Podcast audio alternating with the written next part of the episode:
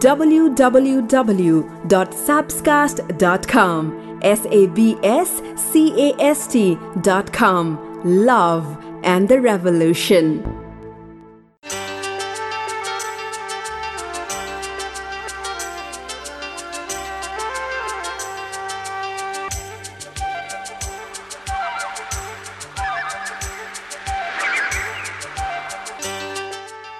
भाग्यको अगाडि कसैको पनि केही जोर चल्दैन। तर यति कुरा चाहिँ याद राख। अङ्गालोमा चाहे जोसुकै किन नआओस् तर यो मनले त महसुस उसैलाई गर्छ जो आत्मासँग जोडिएको हुन्छ जो आत्मामा बसेको हुन्छ। हाय हाय त्यसैले त यो भाग्य भन्ने चिज यो आत्मा भन्ने चिज यो माया भन्ने चिज खै कस्तो कस्तो? सम्झिन्छु म अझै पनि उसै गरी तिमीलाई। बिर्सिएको जस्तो गर्छु म देखाउनलाई। खबर सुनेपछि राम्रो लाग्ला। झस्स झस्की छछलको बनी आउँछौ तिमी। अझै तिमीलाई माया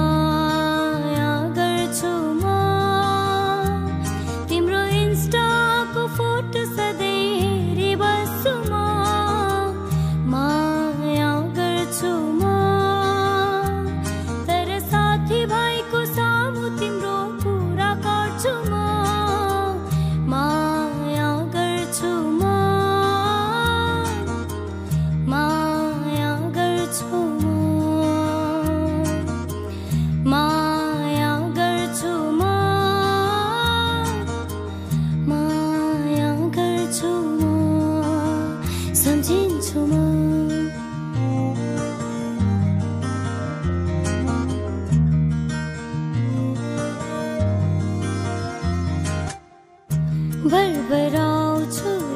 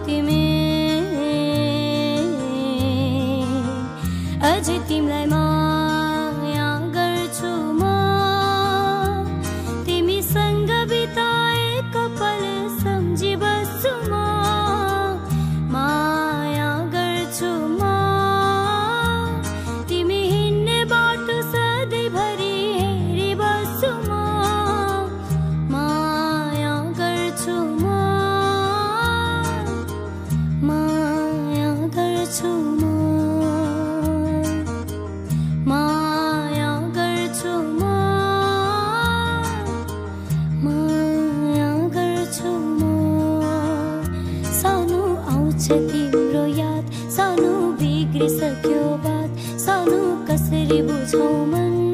अब हुन्न भेटघाट सानो आउँछ तिम्रो याद सानो बिग्रिसक्यो बात सानो कसरी बुझौ मन?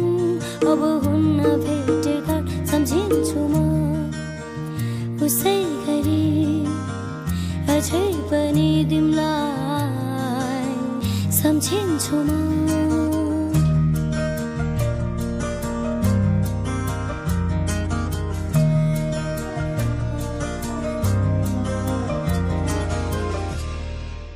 यो हप्ता एक दिन ढिलो आयो तर आउन त आयो। मायाकै पडकास्ट यो माया भन्ने चिज। कस्तो कस्तो। How are you my friend म त एकदमै राम्रो गरिरहेको छु र तपाईँको लागि मायाको पडकास्टमा आज पनि धे धेरै कुराहरू लिएर आएको छु। उसले कतिको ध्यान दिन्छ तपाईँको? कतिको ख्याल राख्छ? तपाईँको कुरा लिएर कतिको तनाव अथवा चिन्ता व्यक्त गर्छ? हो ती सबै कुराले नै बताउने हो। माया कति छ साँच्चीकै भनेर नत्र त माया नाप्ने तराजु सम्बन्धमा कहाँ हुन्छ र? कि कसो? सो उसले कतिको ख्याल राख्ने गरेको छ? साँच्चीकै तपाईँलाई लिएर चिन्तित हुन्छ कि हुँदैन? तपाईँलाई सजिलो बनाइदिने खालको वातावरण उसले बनाइदिन्छ कि बनाइदिँदैन? त्यो सबै कुराले नै माया कति छ बताइहाल्छ। गएको हप्ताको पडकास्ट सुनेर धेरै श्रोताले कमेन्ट ड्रप इन गर्नुभएको छ। म तिनवटा जति पढौँ है त। सन्जु लिम्बू लेख्नुहुन्छ एक्लो महसुस गर्दाखेरि साउन्ड क्लाउड अन गर्छु र यो पडकास्ट सुन्छु रे। विज्ञान लेख्नुहुन्छ नाइन टेन इलेभेन टुवेल्भ क्लाससम्म सुने। ब्याचलर्स लेभलमा पुग्दाखेरि सुन्न छोडेको। अनि अहिले आएर फेरि सुन्दैछु। बिचमा मैले किन छोडेँ जस्तो लाग्छ अरे वेलकम ब्याक विज्ञान अर्को चाहिँ कसको भन्दाखेरि गोपाल एसके पहिला म यस्तो हो कि उनी त्यस्ती तर यो पडकास्ट सुन्न थालेपछि हाम्रो सम्बन्ध निकै नै स्वस्थ भएको छ। तपाईँले भन्नुहुने सानो सानो पोइन्टहरू पनि हामीले सम्झनामा राख्ने गरेका छौँ अरे थ्याङ्क यू कस्तो खुसी लाग्यो यो सुनेर। र अब के सुन्नुहुन्छ त? अब पाँचवटा कुरा गर्न चाहन्छु। सिङ्गल हुनुहुन्छ कि म्यारिड हुनुहुन्छ? रिलेसनसिप के कस्तो छ तपाईँको स्टेटस? अब गएको महिना गएको महिना पनि के भन्नु? माघ फागुन है। एकदमै धेरै बिहा खाएँ मैले त पार्टीहरूमा धेरै नै गएँ। धेरैको विवाह लगनगाँठो पनि कसियो। सो जब प्रेममा परिन्छ गर्लफ्रेन्ड बोयफ्रेन्ड भइन्छ र जब श्रीमान श्रीमती भइन्छ तब मुख्यतया पाँचवटा कुराहरू परिवर्तन हुन्छन् रे। धेरै केसेसमा यस्तो देखिएको छ अरे सो तपाईँको पनि त्यस्तै सम्बन्ध थियो लभ म्यारेज भयो र अहिले हो भने तपाईँको पाँचवटा कतिको मिल्छ मिल्दैन त्यो सुन्नुहोस्। र होइन सिङ्गल हुनुहुन्छ भने धेरैले अनुभव गरे अनुसार बिहापछि चाहिँ पाँचवटा यस्ता पोइन्टहरू आउने रहेछन्। अगाडि र पछाडिमा चाहिँ यस्ता चेन्जेस आउने रहेछन्। सुन्नुहोस् है त। नम्बर एक जसरी पार्टी गरिन्छ नि। पार्टी बिफोर एन्ड आफ्टरमा सुरुमा चाहिँ कस्तो हुन्छ अरे भन्दा एकदम पार्टी एनिमल खालको मान्छे। भन्नाले नयाँ नयाँ ठाउँहरू गइहाल्ने घुम्न निस्किहाल्ने एकदम मस्ती गर्ने रमाइलो गर्ने लेट नाइटहरू बढी हुने होइन? अर्कै खालको एकदम वाइल्ड लाइफ के? तर बिहापछि अलि शान्ति छाउँछ अरे। भन्नाले आठ बजेभन्दा नर्मली अगाडि घर आइसक्ने अनि आफ्नो सोफामा बस्यो डिनर खायो दुईजना टक्क बुढाबुढी कुनै मुभी हेऱ्यो अनि त्यसपछि अँगालो माऱ्यो हात पक्रियो माया गर्यो घरैमा चाहिँ बढी जसो भेटिन्छ अरे दुईजनालाई। हो कि होइन? मिले जस्तो छ। नम्बर टू लाउने लुगाहरूमा नि पहिला पहिला चाहिँ एकदम धेरै सपिङ जानुपर्ने। के भइरहेछ फ्यासनमा? त्यो एकदमै लेटेस्ट लगाउनु पर्ने उसलाई इम्प्रेस पारिरहनु पर्ने वा उसले ममा इन्ट्रेस्ट गुमाउने हो कि भन्ने खालको शङ्काहरू पनि हुने होइन? त्यस्तो कतिलाई हुन्छ कतिलाई नहुन पनि सक्छ। तर आफ्टर म्यारेज के हुन्छ अरे भन्दाखेरि अब एकदम लुज टी सर्ट अनि सजिलो खालको लुगा अनि फेसमा मेकअप पनि नलगाउने अनि त्यसपछि त्यत्तिकै क्युट लाग्ने रे कि? त्यस्तो खालको परिवर्तनहरू आउने रहेछ। नम्बर थ्री अब आँखा आँखामा कुरा हुन्छ। अब पहिला पहिला चाहिँ के हुन्थ्यो भने त्यति धेरै अब सङ्गत पनि हुँदैन अनि सम्बन्ध त्यति धेरै टाइम नभएको पनि हुनसक्छ। बिस्तारै बिस्तारै चिन्दै जाने हो बुझ्दै जाने हो नि त। सो सुरुमा चाहिँ झगडा एकदम बढी हुनसक्छ। अनि बिहाभन्दा अगाडि होइन एकअर्काको कुरा नबुझ्ने पनि हुनसक्छ।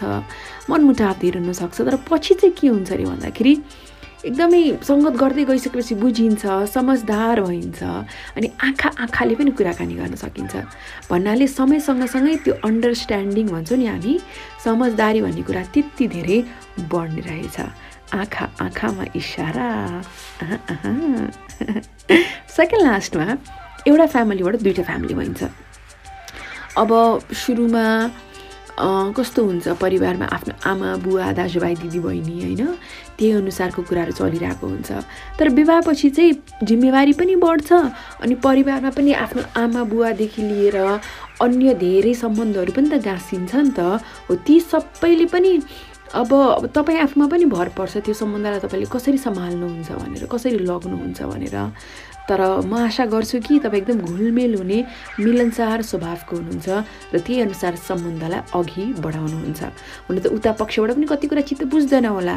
हरेक मान्छे आफूले सोचे जस्तो कहाँ हुन्छ तर चित्त बुझ्दा नबुझ्दै पनि आफू समझदार भएर सम्बन्ध सुमधुर बनाउने मान्छे नै सफल त हुने होइन र त्यस्तो मान्छे खुसी पनि हुन्छ। लास्टमा फोटोहरू खिच्दाखेरि सेल्फी भन्ने कुरा। पहिला त कति सेल्फी कति सेल्फी होइन? तर पछि आएर सेल्फी भन्नु वेल्फी खालको हुन्छ। नर्मली पिक्चरै अलिक कमै खिचिन्छ।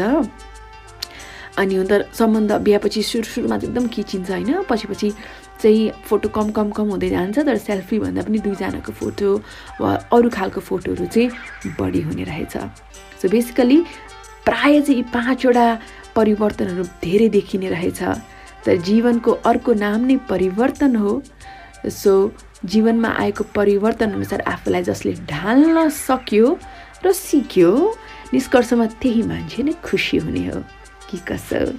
सो माई फ्रेन्ड तपाईँको पाँचवटा मिल्यो कि मिलेन? लेख्नुहोस् है तल कमेन्टमा। र सिङ्गल हुनुहुन्छ? र सम्बन्धमा यस्तै होला जस्तो लाग्दैछ कि लाग्दै छैन? इमेजिन गर्नुहोस् अहिले तपाईँ सिङ्गल हुनुहुन्छ। अब केही समयपछि आफ्नो पार्टनरसँग बसेर यो पडकास्ट सुन्दै हुनुहुन्छ। अनि पाँचवटा कुरा तपाईँको केसमा आउँछ कि आउँदैन होला। सोच्नुहोस् सोच्नुहोस्।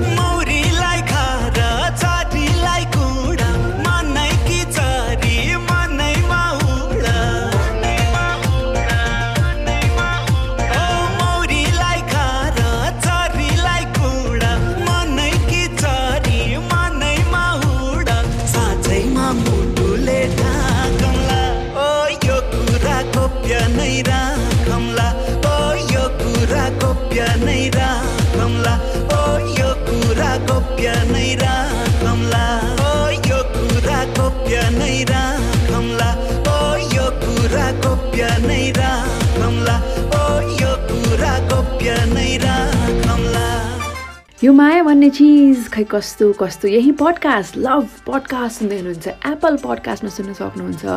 अनि त्यसपछि एन्ड्रोइड युजर हुनुहुन्छ भने गुगल पडकास्ट स्टिचरदेखि लिएर अन्य धेरै एपमा मलाई सुन्न सक्नुहुन्छ। सुन्न त सुन्नुहोस् आफ्नो साथीलाई पनि सुन्न भनेर चाहिँ भन्नुहोस्। है त? अब के सुन्नुहुन्छ त? बोल्नको लागि कुराकानी गर्नको लागि समय र शब्द होइन बरु मन चाहिन्छ। क्या मन पऱ्यो मलाई यो कुरा? अब कहिले कस्तो हुन्छ भने को कोसँग गफ गरेर हुन्छौँ हामीहरू। फुर्सद पनि हुन्छ अनि शब्द पनि हुन्छ। जबरजस्ती कन्भर्सेसन अघि बढाए जस्तो। मनै मिलाएको छैन भने कुराकानी कसरी अघि बढ्छ? तर जब मन मिल्छ नि तब शब्द पनि निस्कन्छ समय पनि निस्कन्छ अनि साँच्चीकै कुराकानी पनि हुन्छ। तपाईँको हकमा तपाईँको कुराकानी यस्तो कोसँग हुन्छ। अब एउटा कुरा गर्न चाहन्छु यो मैले मेरो फेसबुकमा चाहिँ पोस्ट गरिसकेकी छु।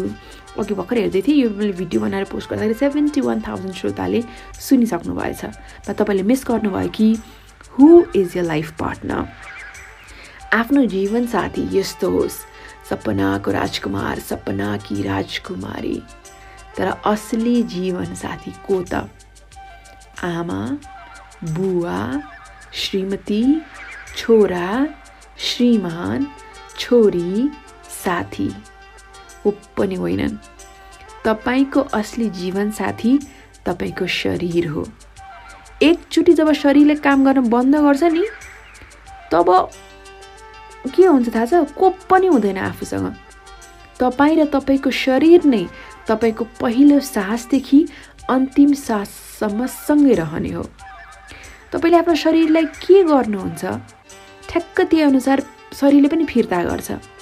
जति शरीरलाई बढी ध्यान दिनुहुन्छ ख्याल राख्नुहुन्छ अब के खानुहुन्छ फिट हुन स्वस्थ हुन के गर्नुहुन्छ तनावलाई कसरी व्यवस्थापन गर्नुहुन्छ शरीरलाई कतिको आराम दिनुहुन्छ यी सबै कुराले नै तपाईँको शरीरले कस्तो प्रतिक्रिया जनाउँछ त्यसमा नै निर्भर हुने हो। त्यसैले एउटा कुरा याद गर्नुहोस् तपाईँको शरीर नै तपाईँको स्थायी ठेगाना हो जहाँ तपाईँ बाँच्नुहुन्छ। तपाईँको शरीर तपाईँको यस्तो सम्पत्ति हो यस्तो जिम्मेवारी हो नि तपाईँको सम्पत्ति साँच्ची तपाईँ आफ्नो जीवनसाथी आफै हो आफ्नो बेस्ट फ्रेन्ड आफू नै हो। त्यसैले सधैँ स्वस्थ रहनुहोस् है आफ्नो ख्याल राख्नुहोस् है। पैसा आउँछ जाउँछ आफन्तहरू अनि साथीभाइहरू पनि सधैँ रहिरहँदैनन्। तर तपाईँको शरीरलाई राम्रो बनाउन स्वस्थ राख्न तपाईँ बाहेक अरू कसैले पनि तपाईँलाई साथ दिन सक्दैन सहयोग गर्न सक्दैन। त्यसैले के गर्नुहोस् भने आफ्नो मस्तिष्कलाई ताजा राख्न ध्यान गर्ने गर्नुहोस्। शरीरलाई स्वस्थ राख्ने योगासनहरू गर्नुहोस्। मुटु स्वस्थ राख्न हिँड्ने गर्नुहोस्। अनि पेट सन्चो होस् भनेर स्वस्थ खानेकुरा खानुहोस्। आत्मा सधैँ ताजा रहोस्। आत्मा स्वस्थ रहोस् भनेर राम्रा विचारहरू दिमागमा ल्याउनुहोस् र यो संसारमा आफूले राम्रो गरिरहनलाई राम्रा कर्महरू गर्नुहोस्। सो तपाईँको असली जीवनसाथी को हो त तपाईँले थाहा पाइसक्नुभयो। त्यसै दङ्ग पर्दै फर्किँदैछु र सोचिरहेको छु उसकै बारेमा भित्रभित्र नै फुर्किँदैछु म प्रीति बस्यो त भन्दिनँ तर साथी भन्दा चाहिँ माथि लाग्यो मलाई एउटा लाग्थ्यो सबै यस्तै लिङ्ग तर उसको पारा चाहिँ बेग्लै सायद उसले पनि यस्तै सोच्दै हुन्थ्यो नि मेरो बारेमा मन छ मन यो मित्र हेर गुनगुनाउँदैछु आज मेरो फर्स्ट डेट नेपालीमा भन्दा पहिलो भेट आज मेरो फर्स्ट डेट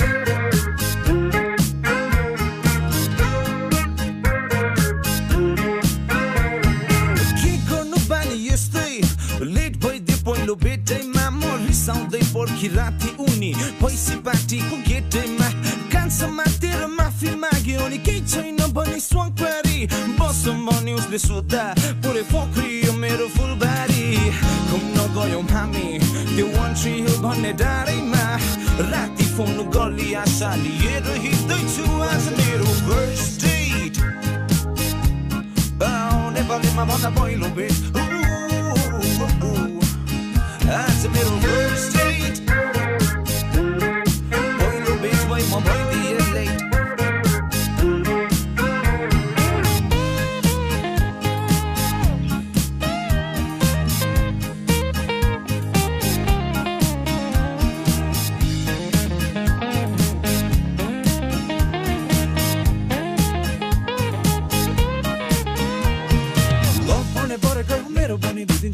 गल्ती भयो होला माफी गर त्यतिसको ढिलो त छुएँ भन्छु तिमी जस्तो कोही भेटा छैन भेजा होइन मनी मात्र कुरा मात्र मिलेन तिमी भेटे आज मैले साथी भेटे जस्तो लाग्यो साँचो कुरा गर्छु हेर तिमी लास्ट सही लाग्यो चिन्ता नगर हामी भेट्ने छौ नि चाँडै नै तिमीले पनि मलाई मन पराएको छौ नि हो कि नै आज साह्रै नै रमाइलो लागेको छ हेर मलाई बाइक रुकी चुरो सको भनेको त साथी हेर आज बिर्सिएछ बोक्न सलाई कहाँ पुगेँ म दैनी याद आउने छ यो भविष्यमा जहाँ पुगे नि गाउने छु तिम्रो लागि गीत म सोच तिमीहरू सुखे नि भेट आँखोमा धन्यवाद सरी माफ गर हल्का ढिलो भो।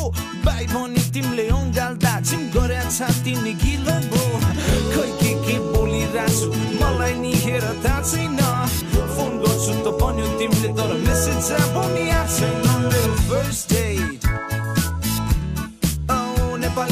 पहिलो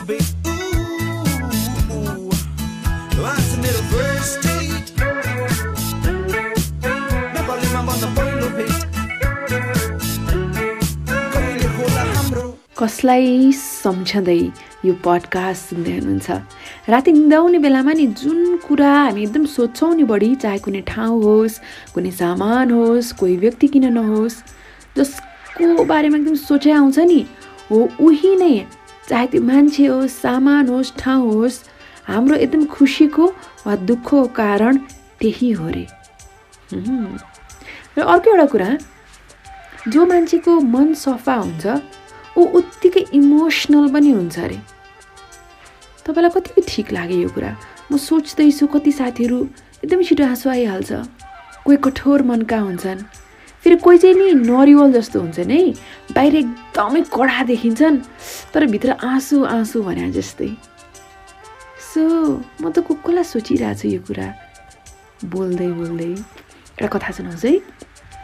a heart warming farewell gift छुट्टिने बेला मन न्यानो हुने एउटा उपहार। यो एउटा अङ्ग्रेजी कथा हो। एकजना व्यक्ति उनलाई उपचारको क्रममा थाहा भयो। उनलाई रोगले निकै नै गालिसकेछ। अब जम्मा छ हप्ता मात्रै बाँकी छ। उनको जीवन बाँच्नको लागि। सबैजना एकदमै तनावमा आए। तर ती व्यक्तिले सोचिसकेका थिए कि उनले बाँकी समय अब कसरी उपयोग गर्ने भनेर। उनले आफ्नो श्रीमतीलाई सजिलो होस् भन्नको लागि सबै कुराहरू व्यवस्थापन गर्न सुरु गरे। दुवैको विवाह भएको तिस वर्ष भइसकेको थियो। ती पुरुषले आफ्नो पेन्सनको पैसा निकाले र पेन्सनमा आएको पैसाले घर त ऋणमा थियो। त्यो घरलाई फुकुवा गरे। त्यसपछि बाँकी पैसाले के गर्यो भन्दाखेरि श्रीमान श्रीमती एउटा यस्तो ठाउँ पुगे इटालीको एउटा यस्तो चर्चमा पुगे जहाँ ती व्यक्तिका बुवा आमाले लगभग पचास वर्षभन्दा पनि अगाडि विवाह गरेका थिए। र त्यही चर्चमा ती पुरुष र ती पुरुषकी श्रीमतीले पुनः एकपटक विवाह गरे। भन्नाले विवाह गर्दाखेरि जति पनि वाचाहरू सुरुमा गरेका थिए त्यसलाई पुनः एकपटक एक अर्काले एक अर्कासँग वाचा गरे। उनीहरूले त्यो दिन अत्यन्तै सुन्दर ढङ्गबाट बिताए। र जब ती व्यक्तिको मृत्यु भयो तब श्रीमतीले के थाहा पाइन् भन्दाखेरि घरभरि ती पुरुषले त यति धेरै नोटहरू लेखेर छोडेका रहेछन् साना चिठी पत्रहरू लेखेर छोडेका रहेछन् आफू बित्नुभन्दा अगाडि। अनि श्रीमतीले एकपछि अर्को गर्दै त्यस्ता चिठी पत्रहरू पढ्दै गइन्। अत्यन्तै सुन्दर थिए। अनि अत्यन्तै मिठा कुराहरू लेखिएका थिए। यस्ता यस्ता कुराहरू लेखिएका थिए कि श्रीमतीलाई विशेष गरेर कठिन समयमा साहस दिने आँट भर्ने खालका कुराहरू श्रीमानले त्यस्ता नोटहरूमा लेखेर छोडेका थिए। र ती पत्रहरूमा के पनि लेखिएको थियो भन्दाखेरि जिन्दगी कति सुन्दर छ। म अब गएँ भनेर आफू जीवन बाँच्न नछोड। बरु मेरो गाडी पनि बेचिदेऊ र तिमी आफ्नै ढङ्गबाट तिम्रो जीवन अघि बढाऊ भनेर श्रीमानले लेखेर त्यस्ता पत्रहरू नै आफ्नो श्रीमतीलाई विदाईको उपहारको रूपमा छोडेका थिए। यति मर्मस्पर्शी उपहारहरू जुन सायदै कसैले कल्पना गर्न सकेको हुन्छ। कति स्विट कुरा। हेर्नुहोस् त। ती व्यक्ति सोचेका थिए होला नि त त्यति छिटै बित्छु भनेर। त्यसैले हामी त जीवितै छौँ। जुन अस्ति हेलिकप्टर दुर्घटना भयो कति दुःखद भयो होइन। हामीले सातजना गुमाउनु पर्यो देशका हस्तीहरू। आफ्नो क्षेत्रमा राम्रो गरिरहेका व्यक्तिहरू। सोच्ने हो भने त एकै मिनट त छ नि होइन? त्यसैले हेर्नुहोस् है सास रहँदै जिन्दगी सुमधुर बनाउने हो। समस्या कसलाई छैन? सम्बन्धमा कठिनाइ कसलाई छैन? तर राम्रो ढङ्गबाट सकारात्मक भएर अघि बढाउने शक्ति आफूभित्र नै छ। खुसी बाहिर खोज्ने होइन आफूभित्रै छ खुसी। आफूभित्रबाट खुसी भइएन भने अरू कसैले पनि खुसी बन्न सक्दैन। न म तपाईँलाई खुसी दिन सक्छु न तपाईँको पार्टनरले दिन सक्नुहुन्छ न तपाईँको बुवाले दिन सक्नुहुन्छ। आफूले नै आफूलाई खुसी दिने हो। र मायाको मान्छे नि त्यहाँ छेउमा छ भने हिसाइरहने कराइरहने झर्किरहने होइन कि? उसलाई बुझिदिने उसलाई माया गरिदिने उसलाई सजिलो बनाइदिने। मेरो त फन्डा त्यही हो बा। तपाईँको चाहिँ हो कि होइन? आज त बाह्रै महिना पो तिमी छोडिया एको लन्डनमा धड्किरहन्छौ तिमी नै गीत बनेर नाम तिम्रो छ मेरो तन मनमा।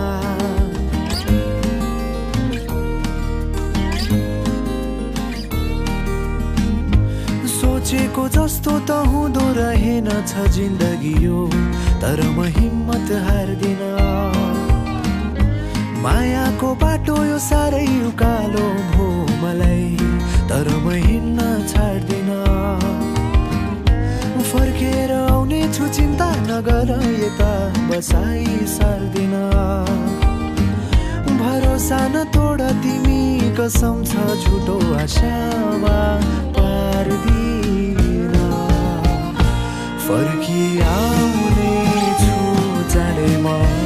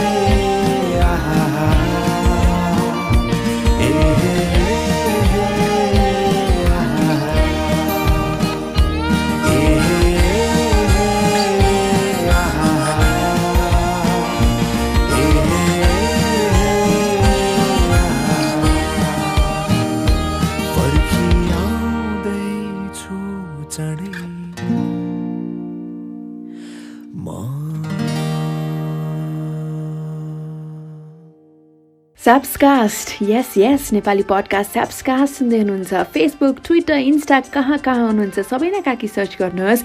अनि हामी एकअर्कालाई भेट्न सक्छौँ। तपाईँलाई के पनि भन्न मन लागेको छ भने प्लिज भन्नुहोस्। यो सुन्दा सुन्दैको स्क्रिनसट मलाई पठाउनुहोस्। I would be really happy तपाईँको त्यो स्क्रिनसटहरू हेरेर। एउटा यो प्रकृतिको एउटा वसुल उसुल भन्छ नि उसुल होइन? के छ भन्दाखेरि प्रकृतिको नियम जे बाँड्नुहुन्छ नि फिर्तामा त्यही नै आउँछ। एकदम धेरै भएर आउँछ। चाहे त्यो सम्पत्ति होस् इज्जत होस् घृणा होस् या माया होस् जे बाँड्नुहुन्छ अति बढी फिर्तामा आउँछ। तर के बाँड्नुहुन्छ त्यो तपाईँमा भर पर्छ। सो तपाईँ के चाहिँ बढी बाँड्नुहुन्छ आफूले आफूलाई यसो सोच्नुहोस् है एउटा कथा सुनाउँछु। एकजना एउटा ठुलो कम्पनीका मालिक थिए। उनले आफ्नो म्यानेजरलाई खै के कुरामा बेसमारी गाली गर्दैछन्? म्यानेजरलाई एकदमै रिस उठ्यो है। तर आफ्नो मालिकलाई उनले के पनि बोल्न नसके रातो पिरो भएर त्यो कोठाबाट निस्किएछन्। अब म्यानेजरले आफ्नो रिस कसलाई निकाल्ने त को माथि निकाल्ने त? उनले सिधा कम्पनीको स्टाफहरूलाई राखे र आफ्नो सारा रिस ती कर्मचारीहरूमा पोखे। अब कर्मचारीले को माथि रिस पोख्नु त? फर्किने बेलामा घर फर्किने बेलामा त्यो कम्पनीको गेटमा जो गार्ड दाई बसेका थिए गार्ड दाईमाथि बेसमारी रिसाइदिए। अब त्यो गार्ड दाईले को माथि निकाल्नु त रिस। उनी घर गए श्रीमतीलाई बेसमारी बिना कुनै कारण गाली गर्दैछन्। श्रीमतीलाई पनि रिस उठ्यो। श्रीमती उठिन् आफ्ना बच्चाहरूको ढाडमा एक एकचोटि बेसमारी थप्पड लाइन्। र सारा दिन तिमीहरू टिभी मात्रै हेर्ने इन्टरनेट मात्रै चलाउने केही काम छैन। भनेर जाऊ बाहिर भनेर घरबाट बच्चाहरूलाई बाहिर निकाले। बच्चाहरू बाहिर निस्किए घरबाट बाहिर। अनि त्यो बाटोमा त्यतिकै बसिरहेको कुकुरलाई ढुङ्गा हाने आफ्नो रिस निकाल्नको लागि। कुकुर त हडबडिँदै डराउँदै उठेर भाग्यो। र सायद कुकुरले पनि सोच्यो होला मैले के बिगारेको छु? किन यस्तो गरेको? कुकुरलाई पनि रिस उठ्यो र त्यही रिसमा उसले एकजना व्यक्तिलाई टोकिदियो। र उसले जसलाई टोकेको थियो नि त्यो चाहिँ सुरुमा जो कम्पनीको मालिक भनेको थिए नि हो त्यही व्यक्ति थिए जसले आफ्नो म्यानेजरलाई सानो कुरामा बेसमारी गाली गरेका थिए। अब यताति मालिकले सोचे होलान् मैले केही गरेकै छैन। यो कुकुरले मलाई किन टोके यसरी? जहिले पनि म आउँदाखेरि त मेरो नजिक आएर पुरा पुच्छर हल्लाउँथ्यो। भनेर सोचेछन् तर जे रोप्यो नि त्यही नै फल्ने हो नि त। बुझ्नुभयो? कर्मले कर्मको फल हुन्छ त्यसले कहिले पनि तपाईँको पिछा छोड्दैन। तपाईँलाई लाग्ला कति मान्छेहरू तपाईँको व्यवहारको कारण डराउँछन् होइन? अथवा रिसाउँछन् कतिलाई तपाईँले कतिको नाश हुने खालको पनि काम गरिदिनु भएको होला।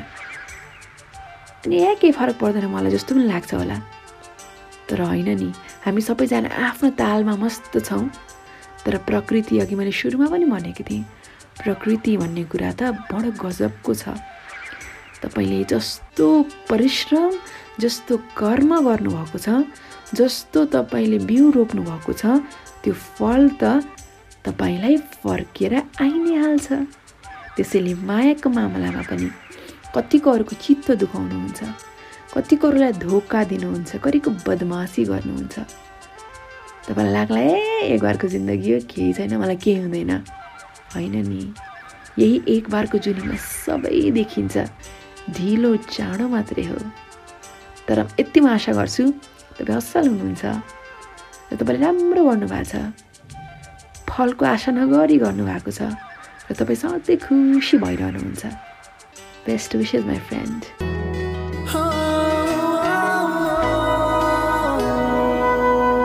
हर पल नौलो नौलो तिम्रो साथ सुनौलो।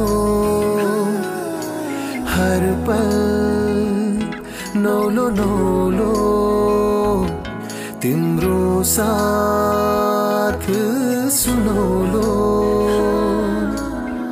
तिमी आयो जीवनमा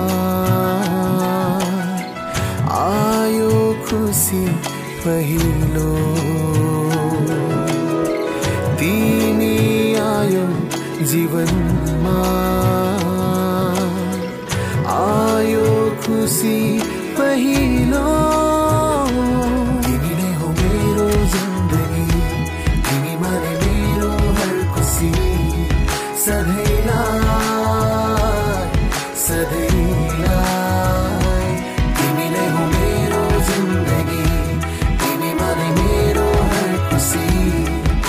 सबैलाई सबैलाई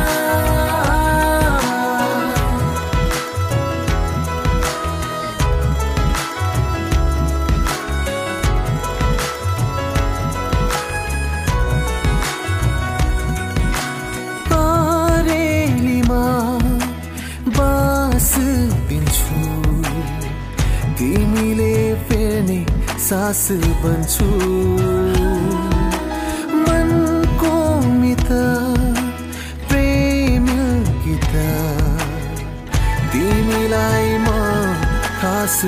छु सपना पनि आउनु सधैँ। निदाउँछु म जहिले